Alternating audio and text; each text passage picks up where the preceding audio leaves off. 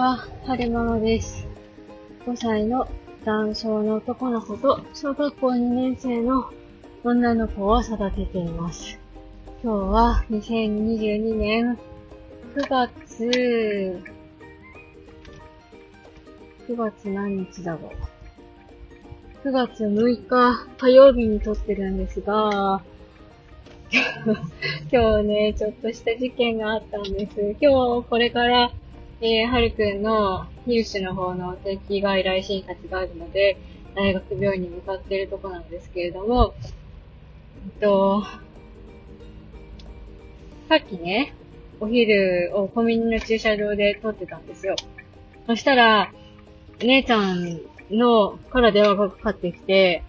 あれ、まだ学校終わってないはずになんでだろうって思ったんですよね。で、一応撮ってたんですよ。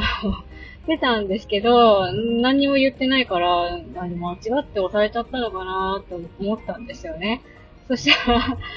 まあ、もう一回なんか エスオーエス が出てき、エスオーエス サインみたいなのが出て、あれおかしいなと思って、その、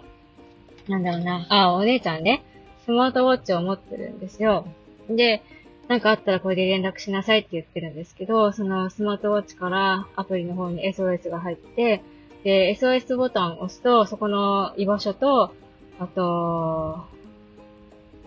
数秒間音声が録音されるんですね。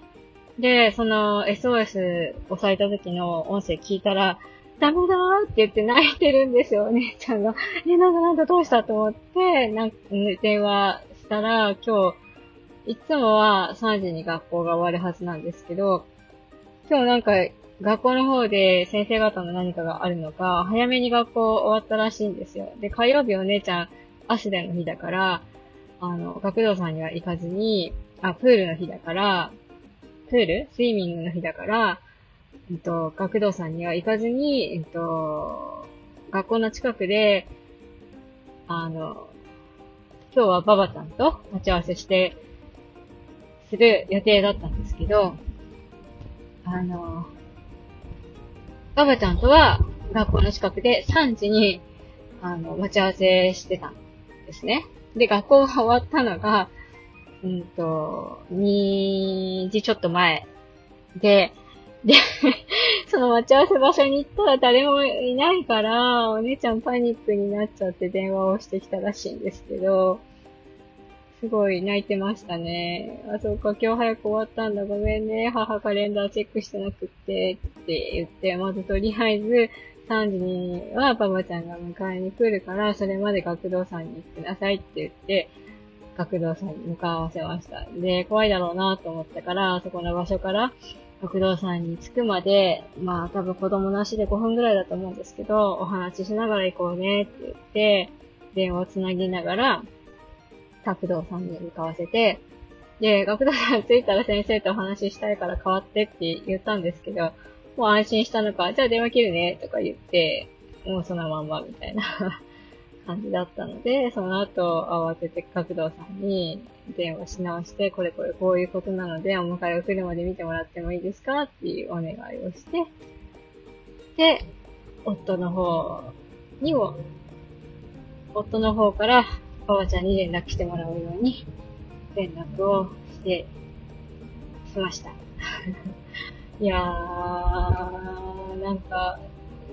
んスマートウォッチ持たせといてよかったなって思いましたね。あのー、なんだろうな。冷静な子は、あれ、先生、先生ってかその待ち合わせの時間、待ち合わせ場所に行ったのに、親が迎えに来てないとか、ばあちゃんが迎えに来てないってなったら、学校に戻るとか、そのままお家に行くとか、もしくは学童に行くとか、そういう判断ができると思うんですけど、お姉ちゃんの場合はその辺の判断がまだ、うーん、瞬時につく感じの子じゃないので、もうちょっとそういう時はこうしなさいって、シミュレ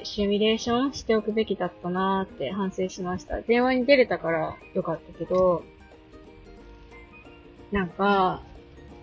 誤送信が多いんですよ、お姉ちゃんのスマートウォッチ。で、こう入れ方によってそういう誤送信になるから、こういう風にしてねって言ってるんですけど、まあ、その辺、姉ちゃんズボランさんだから守れないし、あまた今日もいつものご調子かななんて思ってたら本当の エスオーエス だったっていう怖いお話なんですけど、まあ、うん、いずれにせよちゃんと連絡を取れたのでよかったなって思います。どうかな、明日ちゃんとちゃんと学校行けるといいな。なんかドキドキしちゃうな。なんか小学校いちねん生の時のことを思い出しちゃいますけど、うん、まあちゃんとなんだろうな、なんとか一人で、えー、学童さんまで行くことができたのでよかったなって思いました。えーと最後までお聞きくださいましてありがとうございました。それではまた。